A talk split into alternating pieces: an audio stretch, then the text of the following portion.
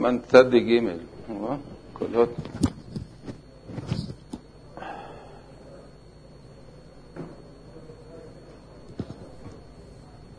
ובבואו להתפלל ישהה מעט קודם שיקום להתפלל. דתנן חסידים הראשונים היו שוהים שעה אחת קודם תפילה כדי שיכוונו ליבם למקום, ושעה אחת אחר התפילה שלא תהא נראית עליו כמסוי שממהר לצאת ממנה. אז פה הנפקא מינה היא לגבי uh, תפילת מנחה, ולא כל כך לגבי תפילת שחרית, מפני ש... כל הפסוקי דה זמרה זה כבר, uh, זה כבר שהות שלפני התפילה. הרי מדובר על תפילת שמונה עשרה.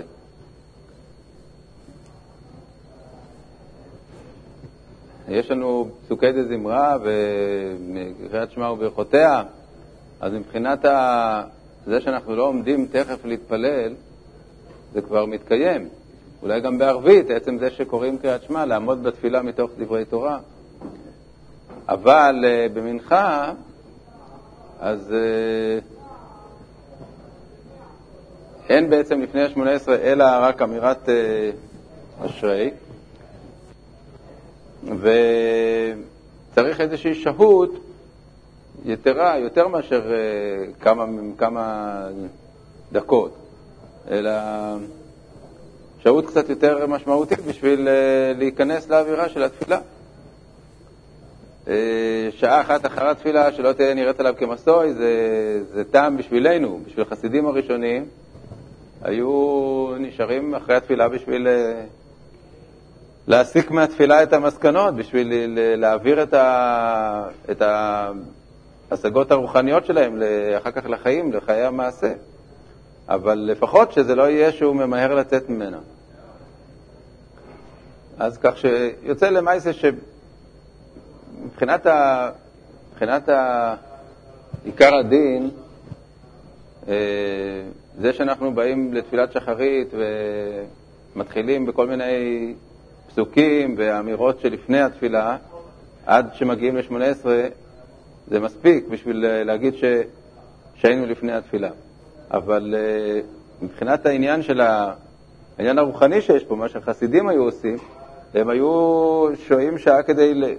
ל... לחשוב לקראת מה הם הולכים, לחשוב על העניין של התפילה בצורה יותר עמוקה. וזה כמובן שייך גם היום, לפני שאתה מתחיל הודו להשם קראו בשמו, או לפני שמתחילים קורבנות. לשבת כמה דקות ולחשוב על התפילה. מה זה בכלל העניין הזה של התפילה, וגם אחרי התפילה ל... להסיק ממנה את מה שאפשר להסיק בשביל ההמשך.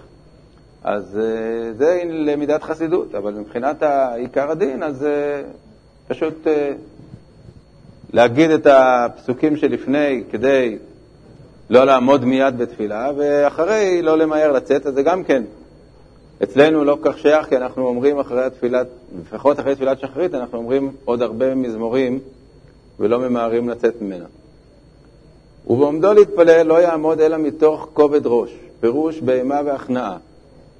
דתנן, אין עומדים להתפלל אלא מתוך כובד ראש כדי שייכנע ליבו למקום. ותניא, אין עומדים להתפלל לא מתוך שחוק ולא מתוך קלות ראש ודברים בטלים, ולא מתוך כעס, אלא מתוך שמחה. ולכך נהגו לומר, אשרי ופסוקי דה זמרה קודם תפילה, כדי לעמוד התפילה מתוך דברי שמחה של מצווה שעוסק בדברי תורה. אז יש פה שני דברים שהם כאילו, כאילו מנוגדים, מצד אחד כובד ראש, מצד שני שמחה, אבל זה לא, לא מנוגד. כבר כתבו הראשונים, ש... אמנם בגמרא יש משמעות שזה באמת מחלוקת, שיש את הדעה של המשנה שזה כובד ראש, ויש הברייתא שאומרת מתוך שמחה, יש בראשונים שאומרים שזה באמת מחלוקת, אבל להלכה אה, אנחנו נוקטים, כמו שהטור אומר, את שני הדברים. שזה לא מחלוקת, אלא שזה בהמה והכנעה מצד אחד, ובשמחה של מצווה מצד שני. כלומר, זה לא שמחה של קלות ראש, זה שמחה של דברי תורה, של משהו שהוא אה, שמחה רצינית. אז זה לא סותר, אז מצד אחד אנחנו צריכים רצינות בתפילה, מצד שני, אה, שיהיה קצת אה, לב פתוח על ידי, על ידי זה שאדם בא מתוך מצב רוח של... אה, של, אופטימיות. אז הוא אומר שאשרי ופסוקי דזמרה הם uh, מהווים עמידה מתוך, מתוך שמחה, מפני שיש בהם, זה, זה פסוקים שהם uh, הם, הם מביעים אופטימיות, הם מביעים את, ה, את היחס שאנחנו מייחסים לקדוש ברוך הוא כמשביע, כפותח את ידו, כ, כנותן. אם אתם שמים לב, בפסוקי דזמרה, אז כל המזמורים הם, הם כולם שבח והודיה, אין בהם תחנונים, אין בהם משהו שהוא... אה, מביע את הצד של ה... של ה... ממעמקים קראתיך השם, או מצוקה, או משהו כזה, אלא להפך, מתוך שמחה, מתוך הרגשה טובה. אז אה, אנחנו מקיימים את העניין של עמידה מתוך שמחה על ידי אמירת מזמורים, אה, שזה הפסוקי דזמרה, או אשרי במנחה, וגם בערבית, אז קריאת שמע וברכותיה הם גם כן אה, מהוות את המינימום הזה הדרוש בשביל לעמוד בתפילה מתוך שמחה של מצווה, שעוסק בדברי תורה. ותניא, אין עומדים להתפלל, אלא מתוך הלכה פסוקה. כלומר, אם הוא לומד לפני התפילה, אז לא מתוך איזה עיון עמוק בסוגיה שהוא עוד לא גמר בדיוק לברר הכל ועוד נשארו לו דברים קשים, מתוך זה הוא תכף אה, יעמוד להתפלל, כי אז דעתו לא תהיה מיושבת עליו. אלא הלימוד שלפני התפילה צריך להסתיים במשהו שהוא פסוק, שהוא סגור, שלא יהיה ליבו טרוד בה. והיינו נעמי כמו מתוך שמחה, שהתורה משמחתו, דכתיב פיקודי השם ישרים משמחי לב. כלומר שבעצם, בעצם אה, מעיקר הדין, אדם יכול גם ל, לעמוד בתפילה מתוך דברי תורה אה, ולאו דווקא מתוך אמירת אשרי, הרי זה לא, זה לא כתוב, בחז"ל לפחות, בגמרא, שצריך להגיד את אשרי בדיוק אה, לפני מנחה. כתוב שכל האומר אשרי שלוש פעמים בכל יום זה, זה מעלה, אבל מתי זה בדיוק השלוש פעמים האלה? לא כתוב. אז מעיקר הדין, אדם שעומד להתפלל שמונה עשרה של מנחה למשל, הוא לא צריך כלום לפני כן. אז הוא יכול לעמוד מתוך דברי תורה ממש, כלומר שהוא למד לפני כן איזה סוגיה, אז אומרים, אם אתה באמצע הסוגיה, זה לא טוב לעמוד ככה לתפילה, אלא מתוך הלכה פסוקה. כשאנחנו אומרים אשרי, אז זה בלאו הכי כבר איזה הפסקה בין הלימוד לבין, ה... לבין התפילה, שלא יטריד את הלב. הרי נגיד בן אדם אה, גומר את השיעור הכללי, בא להתפלל, אז אילו זה היה ממש סמוך שהוא קם ועומד ל-18, אז הראש עוד חשוב, חושב על זה, אבל אם יש איזו הפסקה, כמו שאנחנו עושים, כשאנחנו אומרים אשרי, או שאומרים את uh, קריאת שמע וברכותיה בערבית, אז ממילא זה כבר לא לעמוד מתוך, uh, מתוך דברי תורה אחרים. אז לא צריך לעמוד דווקא מתוך הלכה פסוקה, הרי אנחנו לא מקיימים את זה, אנחנו לא, לא עומדים לפני תפילת מנחה מתוך איזו הלכה פסוקה, אלא הכוונה שלא יהיה טרדה של דבר שהוא אה, דברי תורה שהם לא סגורים. העוסק בצורכי ציבור כעוסק בתורה דמי. פירוש לעניין לעמוד מתוכו להתפלל, שגם זו שמחה היא לו שעוסק בצורכי ציבור. זה פירוש אה, די, די אה, קשה לממרה הזאת. הממרה הזאת מקורה בירושלמי, העוסק בצורכי ציבור כעוסק בדברי, בתורה דמי. אז יש מפרשים שהכוונה לעניין לעמוד מתוך עסק בצורכי ציבור להתפלל, דהיינו שזה כמו, שזה כמו לעסוק בשמחה של מצווה. כמו שבדברי תורה זה נקרא לעסוק בשמחה של מצווה לפני התפילה, אז כך גם מי שעוסק בצורכי ציבור. למה זה קשה? כי העיסוק בצורכי ציבור הוא הרבה פעמים טורדני, זה דבר שהוא לא, הוא לא נותן לאדם יישוב הדעת. זה לא כמו שאדם לומד משהו, מבסוט, אה, למדתי, הבנתי, ואז הוא עומד להתפלל. אלא העוסק בצורכי ציבור זה בדרך כלל דברים שהם לא נגמרים ככה בצורה כל כך אה, פשוטה. וקשה קצת להבין איך שזה קשור, אבל יכול להיות, כלומר, מי שפירש ככה, אז הוא הבין שהכוונה שהוא באמת... אה, עסק במשהו וגמר אותו, סגר איזה עניין. אז כאשר הוא הרגיש שהוא עשה משהו לטובת הציבור, זה, יש לו שמחה של מצווה. אבל יש מפרשים את הממרה הזאת בכלל באופן אחר, ויש מפרשים אותו לעניין שאין צריך לפסוק כדי להתפלל, כמו שאין צריך לפסוק מתלמוד תורה להתפלל למי שתורתו אומנותו. הגמרא אומרת. המשנה אומרת בשבת, שמפסיקים לקריאת שמע ואין מפסיקים לתפילה. מה פירוש? שמי שתורתו אומנותו, כמו רבי שמעון בר יוחאי, אז הוא לא צריך להפסיק לתפילה, אה, אפילו אם זמן התפילה עובר. ורק לקריאת שמע הוא צריך להפסיק. רבי יוחנן אומר, זה רק כגון רב שם בר יוחאי, ש, שבאמת היו לומדים אה, בלי הפסקה, אבל אנחנו, כשאנחנו מפסיקים לדברים אחרים, ודאי שאנחנו צריכים להפסיק גם לתפילה. אז על הדין הזה, של, של מי שתורתו אומנותו והוא לא צריך להפסיק לתפילה, אז כתוב בירושלמי שמי ש... שהעוסק בצורכי ציבור כעוסק בתורה דמי, דהיינו, שאם הוא עוסק בצורכי ציבור, הוא לא צריך להפסיק לתפילה.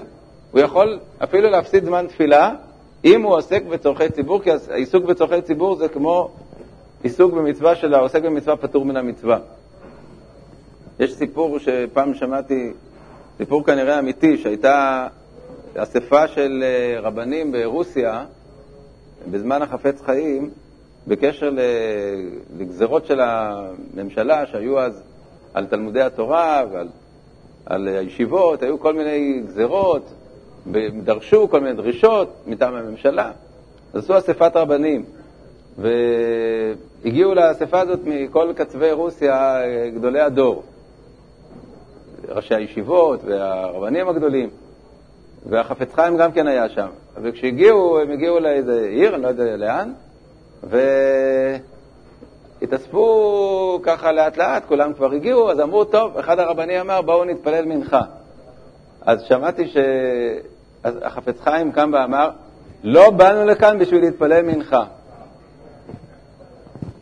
הוא אמר, אנחנו עכשיו עוסקים בצורכי ציבור, ואם יהיה זמן אז נתפלל מנחה. לא, לא כאילו שהכי חשוב זה להתפלל מנחה. בשביל להתפלל מנחה הייתי נשאר ברדין. אני באתי הנה בשביל, בשביל לעסוק בדבר שהוא צורכי ציבור, ובשביל זה אה, התכנסנו לכאן וצריך לעסוק בזה, זאת המצווה שבשבילה באנו.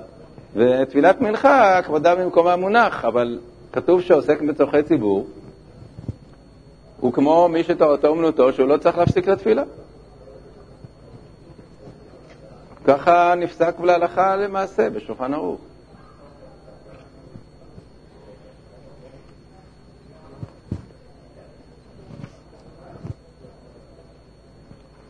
הוא מביא את שני הפירושים בשולחן ערוך, הוא אומר, אחד שלעניין לעמוד מתוכו להתפלל, שגם זו שמחה היא לו, ויש מפרשים גם לעניין שאינו צריך לפסוק להתפלל. אה,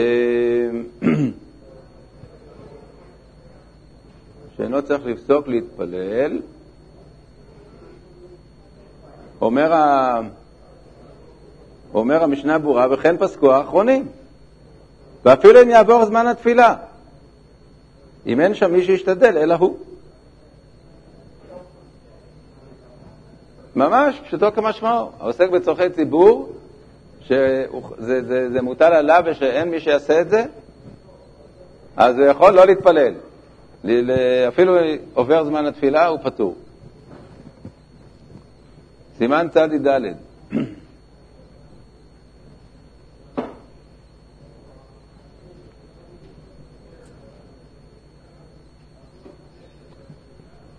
ובקומו להתפלל יחזיר פניו למזרח. דתניא סומה ומי שאינו יודע, דרך אגב, יש כאלה שקוראים סומה, יכול להיות שזאת הקריאה הנכונה, סומה.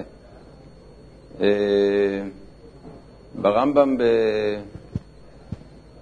בכתב ידו, לפעמים כתוב סומ, סומה בה', אז יכול להיות שבאמת זה פועל, סומה. אבל אה, העולם רגילים כיום להגיד סומה. דתניא סומה הוא מי שאינו יכול לכוון ארוחות, יכוון ליבו לאביו שבשמיים. שנאמר והתפללו אל השם. היה עומד בחוץ על הארץ, מי שכן יכול לכוון, יכוון פניו כנגד ארץ ישראל, שנאמר והתפללו אליך דרך ארצם. היה עומד בארץ ישראל, יכוון פניו כנגד ירושלים, שנאמר והתפללו אל העיר הזאת. היה עומד בירושלים, יכוון פניו כנגד בית המקדש, שנאמר והתפללו אל הבית הזה. היה עומד בבית המקדש, יכוון פניו כנגד קודשי הקודשים, שנאמר, והתפללו אל המקום הזה. היה עומד אחורי בית הכפורת, כלומר, בהר הבית, מאחורי בית המקדש, מאחורי קודש הקודשים, מחזיר פניו כנגד בית הכפורת. כלומר, יוצא שהוא מתפלל לכיוון קודש הקודשים, למרות שהוא מתפלל בכיוון הפוך מאשר אלה שנמצאים בצד השני, בצד של הפתח. ראינו שלגבי בית כנסת זה לא ככה, זה כלומר, זה, זה שנוי במחלוקת. לגבי בית כנסת, יש באמת ראשונים שמפרשים שמי שעומד אחורי בית הכנסת, דהיינו אחרי ההיכל, מאחורי הקיר של ההיכל, שבאמת יכוון את פניו אל ההיכל, כאילו יתפלל בכיוון הפוך מאשר, שר, מאשר מתפללי בית הכנסת, ויפנה את פניו אל ארון הקודש, אבל יש ראשונים שחולקים על זה. אומרים שבבית כנסת זה לא ככה, בבית כנסת כולם צריכים להתפלל לכיוון ירושלים, אז גם מי שעומד אחורי, אה, אחורי הקיר אה, של ההיכל צריך להתפלל לכיוון ירושלים. בגלל המחלוקת הזאת, שם באמת אנחנו בכלל אומרים לא לעמוד להתפלל, לעמוד רק אחרי הקיר הנגדי לקיר ההיכל, מי שצריך להתפלל מחוץ לבית הכנסת. אבל לגבי בית המקדש זה ברור שכולם צריכים לכוון לכיוון קודש הקודשים, אז לכן גם מי שעומד אחורי אה, הכותל של קודש הקודשים, הופך את פניו אל הקודש הקודשים, ויוצא שאלה שעומדים במזרח ודרך הפתח מתפללים לכיוון קודש הקודשים, וזה שעומד במערב, הם שניהם מתפללים אל קודש הקודשים, אבל הם מתפללים שניהם בכיוונים הפוכים, כן.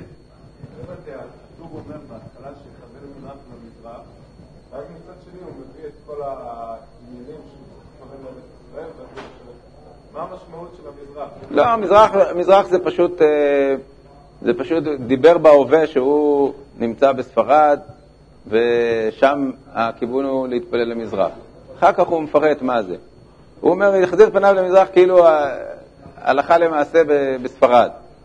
מי שעומד להתפלל, שיתפלל לכיוון מזרח, כי אין שם אפשרות להתפלל לכיוון מדויק, לירושלים או לבית המקדש. עכשיו הוא מפרט את זה יותר, והוא אומר, מביא את הברייתא, ששם מי שלא יודע לכוון, לכוון ליבו.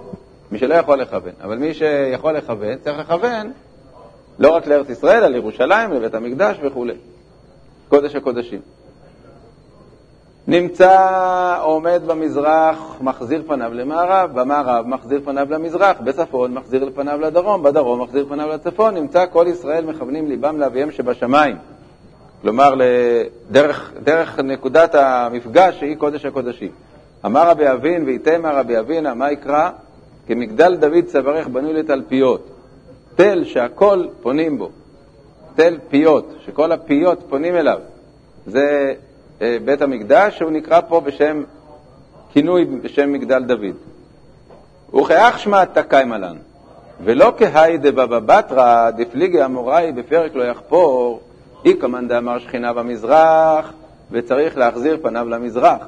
ואיקמן דאמר שכינה במערב, וצריך להחזיר פניו למערב. כלומר, יש שם בכלל דעות אחרות בעניין של כיוון התפילה. לא כמו הברייתא בברכות, שאומרת שכולם צריכים להתפלל לכיוון קודש הקודשים. בגמרא באלוה יחפור כתוב שתי דעות אחרות של אה, תנאים, שאחד אומר שכיוון התפילה צריך להיות תמיד למערב, בכל מקום, ואחד אומר תמיד למזרח בכל מקום, ו... וההלכה היא לא כמותם, ההלכה היא שתמיד לכיוון אה, בית המקדש. וענן שמחזירים פנינו למזרח, מפני שאנו יושבים במערבה של ארץ ישראל. וכשנחזיר פנינו למזרח, נמצאנו מתפללים כנגד ירושלים. אז כאן אתה רואה מה היה הפירוש של לעמוד לכיוון מזרח.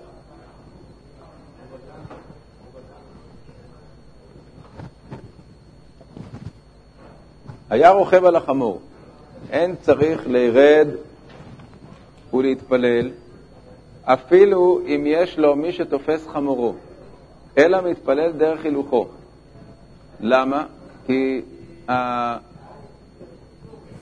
המצב הזה שבו אדם רוכב על בהמה והוא צריך להפקיד אותה בידי מישהו אחר, לא יאפשר לו להתפלל בכוונה. הוא מוטרד כאשר הוא יורד מהבהמה שעליה הוא, הוא רוכב, זה, זה הרכב שלו, זה, זה, בזה הוא תלוי, הולך בדרך, דרך, בדרך, יכול להיות דרך של, כמו מעיר לעיר, והוא תלוי בחמור. אז הוא, אפילו שיש לו למי למסור אותו, הוא חושש כל הזמן, אולי החמור יברח, אולי יקרה משהו. עדיף שיישאר לשבת ויתפלל בישיבה על החמור. וכן, אם היה יושב בספינה או על גבי קרון, יושב ומתפלל. ברור, אה, בספינה אין לו ברירה. קרון זה גם כן קרון שנוסע ואין לו ברירה, הוא לא יכול לעמוד. אז יושב ומתפלל. או אם היה הולך ברגליו, מתפלל דרך הילוכו, אף אם אין פניו כנגד ירושלים, אפילו שלא ממקום סכנה. כי אם יעמוד ויתפלל, יקשה בעיניו איחור דרכו, ויטרד ליבו ולא יוכל לכוון. ויש מחמירים לעבוד, לעמוד באבות. אז יש פה בעיה, מפני שאם אתה אומר שעיכוב הדרך זה הבעיה, שזה מה שמטריד אותו, אז מה שהסברנו מקודם לגבי החמור זה לא, זה לא הסיבה. זה לא שהוא מפחד שהבהמה תברח לו, אלא עצם זה שהוא מתעכב. אז באמת יש אה, בגמרא ובראשונים שם דיון האם זה אותו דבר, האם זה אותו דין או שזה שני דינים שונים ומציאויות שונות. הטור בסופו של דבר פוסק שכל מי שיש לו עיכוב בדרך הוא יכול אה, להתפלל בדרך הליכה, או בישיבה על החמור, או אפילו בהליכה, חוץ מאשר בברכה הראשונה, כאשר הוא, עצם זה שהוא מתעכב בדרך זה קשה לו. כלומר, אדם הולך בדרך, אה, כמובן לא הכוונה שהוא הולך בתוך העיר, הכוונה שהוא הולך מעיר לעיר, במקום אה, שאין בו בני אדם, ועצם זה שהוא מתעכב שם, זה יכול להיות בשבילו בעיה. הוא מרגיש שהוא רוצה כבר להגיע, הוא, בכל מיני פחדים בדרך. אבל אם זאת שיירה שהולכת עם הרבה אנשים ואין להם שום בעיה להתעכב, אז ברור שעל זה לא נאמר שמותר לו להתפלל בהליכה. אבל אז יש מי שאומר שזה העניין של החמור הוא כן משמעותי, שאם זה באמת, הוא צריך להפקיד את הבהמה שלו בידי מישהו, אז הוא כן יהיה טרוד. אז יוצא שבעצם הלכה למעשה זה תלוי בטרדה. אם זה מצב שהוא יכול לעמוד בלי טרדה, הוא צריך לעמוד. אם הוא לא יכול לעמוד בגלל טרדה, או איחור הדרך, או שיש לו בעיה עם הבהמה, יכול להיות אה, היום גם מצב, אה, לפעמים שאדם נוסע במכונית, ו... ובמקום מסוים הוא לא רוצה לעמוד, יש לו שם בעיה לעמוד. יש אה, לפעמים אוטוסטרדות כאלה גדולות של הרבה קילומטרים, שאי אפשר לחנות שם, זה לא מקום ש... שאפשר לחנות, זה סכנה אפילו.